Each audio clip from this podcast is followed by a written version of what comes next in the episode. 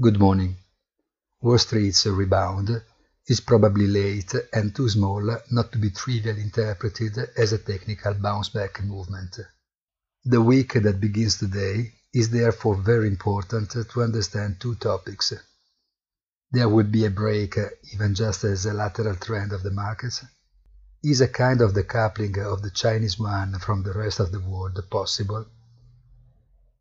The second aspect matters most because the statements pronounced at the China's People's National Assembly make it clear that the Asian giant has now definitively turned and no longer claims, without any reverential fear, its role as a leader that it prudently estimates to reach before 2028.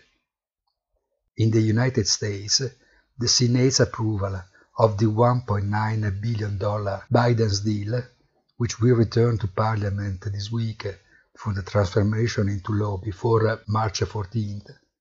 On the other hand, sees once more another indispensable stimulus to the economy and resulting increased public debt, which is already priced in and whose eventual breaking news effect is expected to run out quickly.